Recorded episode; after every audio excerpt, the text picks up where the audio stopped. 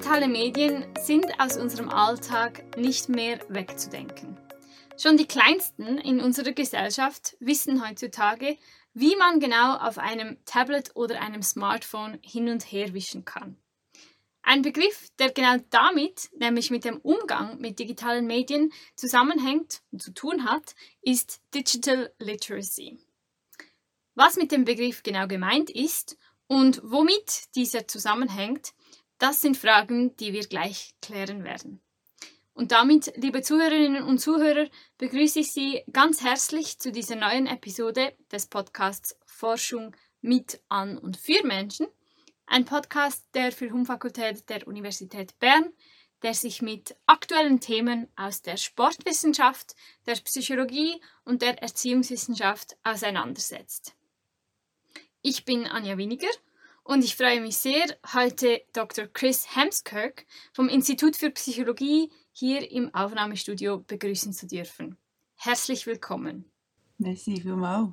Chris Hemskirk, Sie sind tätig an der Abteilung für Entwicklungspsychologie am Institut für Psychologie hier an der Uni Bern und Sie beschäftigen sich im Rahmen Ihrer Forschung unter anderem mit dem Begriff Digital Literacy. Was wird denn genau unter diesem Begriff verstanden?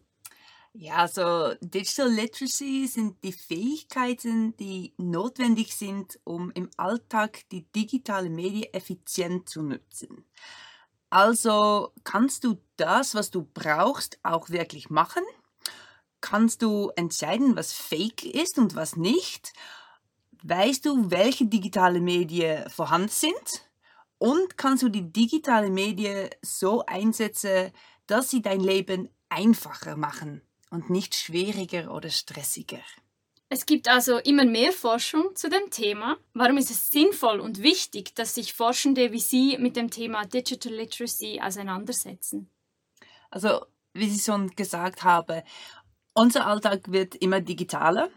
Und jetzt gibt es noch viele Sachen, die wir digital oder non-digital machen können, aber immer häufiger ist man gezwungen, eine App zu nutzen oder etwas online zu registrieren.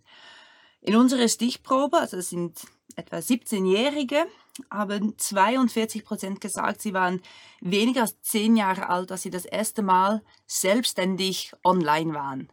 Das ist schon etwa 10 Jahre her, das ist jetzt noch viel mehr als 42 Prozent. Und auch äh, die Nutzung in der Freizeit, 90 Prozent chatten fast jeden Tag oder jeden Tag mit Freunden, soziale Medien fast jeden Tag oder jeden Tag 77 Prozent und einfach Surfing im Internet für Spaß 70 Prozent. Also sie nutzen das richtig viel in der Freizeit. Aber Online-Friends 73 Prozent haben gesagt, es ist nicht das gleiche als, als Real-Life-Freundschaften. Und 17 Prozent hat mal eine negative Erfahrung online mit Freundschaften. Also, die Kinder und Jugendlichen brauchen ein bisschen Hilfe. ähm, und auch in der Schule.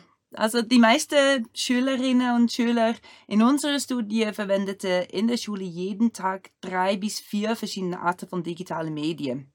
Und wir haben das dann untersucht in Zusammenhang mit ihren digitalen Fähigkeiten und fanden, dass die Schülerinnen und Schüler mit niedrigen digitalen Fähigkeiten eine Zunahme des digitalen Medienkonsums zu mehr Stress führt. Wichtig ist noch, dass nicht nur die technischen Fähigkeiten betroffen sind, aber auch weitere Fähigkeiten wie die Selbstständigkeit und das Selbstvertrauen in digitale Formen von Kommunikation. Und das ist etwas, was für Lehrpersonen wichtig ist.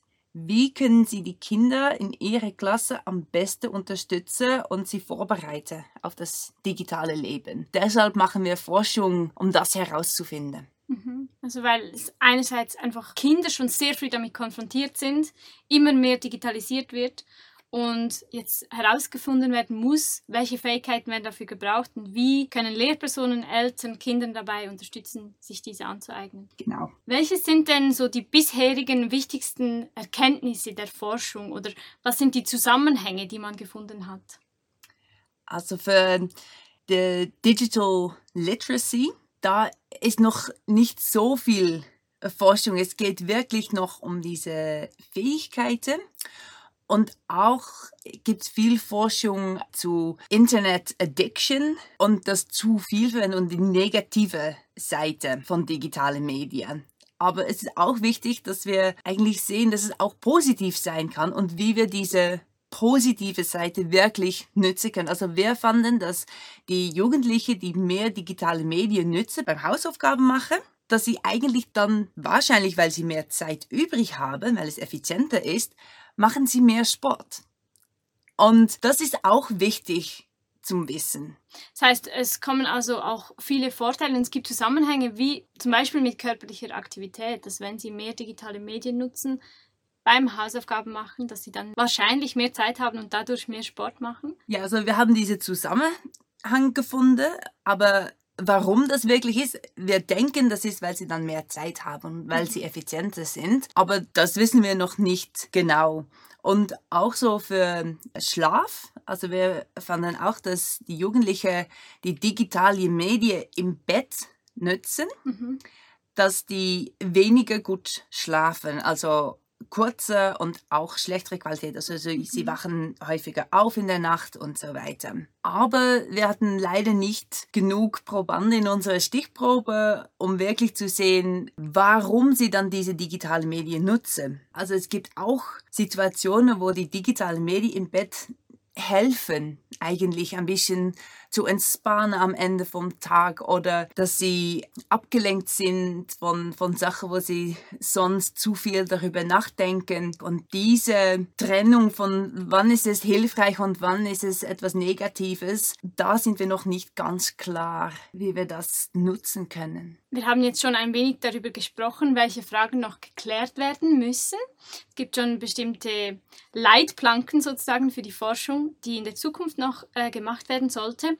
Gibt es sonst noch wichtige Fragen, die bezüglich der Digital Literacy noch geklärt werden müssen, die jetzt so anstehen in der Forschung? Ja, ich glaube, das Wichtigste ist, dass wir wirklich diese breite Skala von Fähigkeiten ähm, forschen, dass, dass wir wissen genau, was ist es, was wir brauchen, um die digitalen Medien so positiv möglich zu erfahren. Also wir wissen schon ein bisschen, wenn also für digitale Medien in der Schule, dass es nicht nur die technischen Fähigkeiten sind, aber auch diese Selbstständigkeit und andere eigentlich Studiefähigkeiten, mhm. dass sie die genau spezifisch für digitale Medien auch entwickeln müssen, aber wie wir das auch in der Freizeit zupassen und was noch positiv und was negativ ist, ich glaube, das, das ist das Wichtigste, dass wir diese negative Folge vermeiden können. Mhm.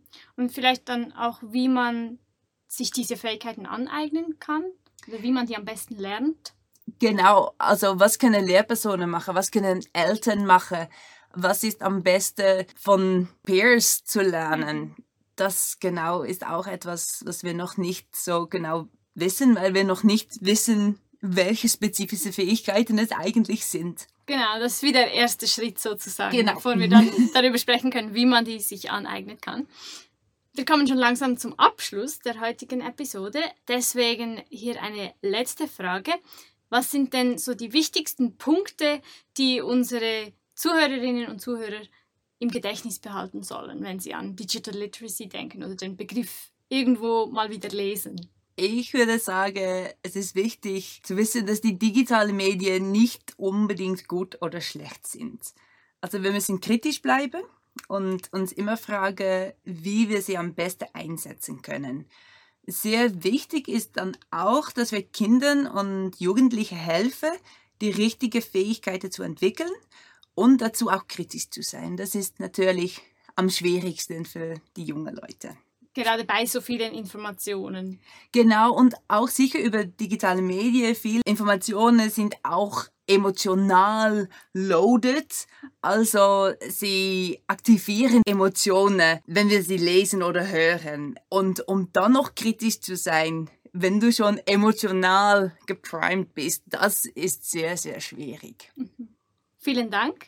Also digitale Medien sind nicht nur gut oder nur schlecht.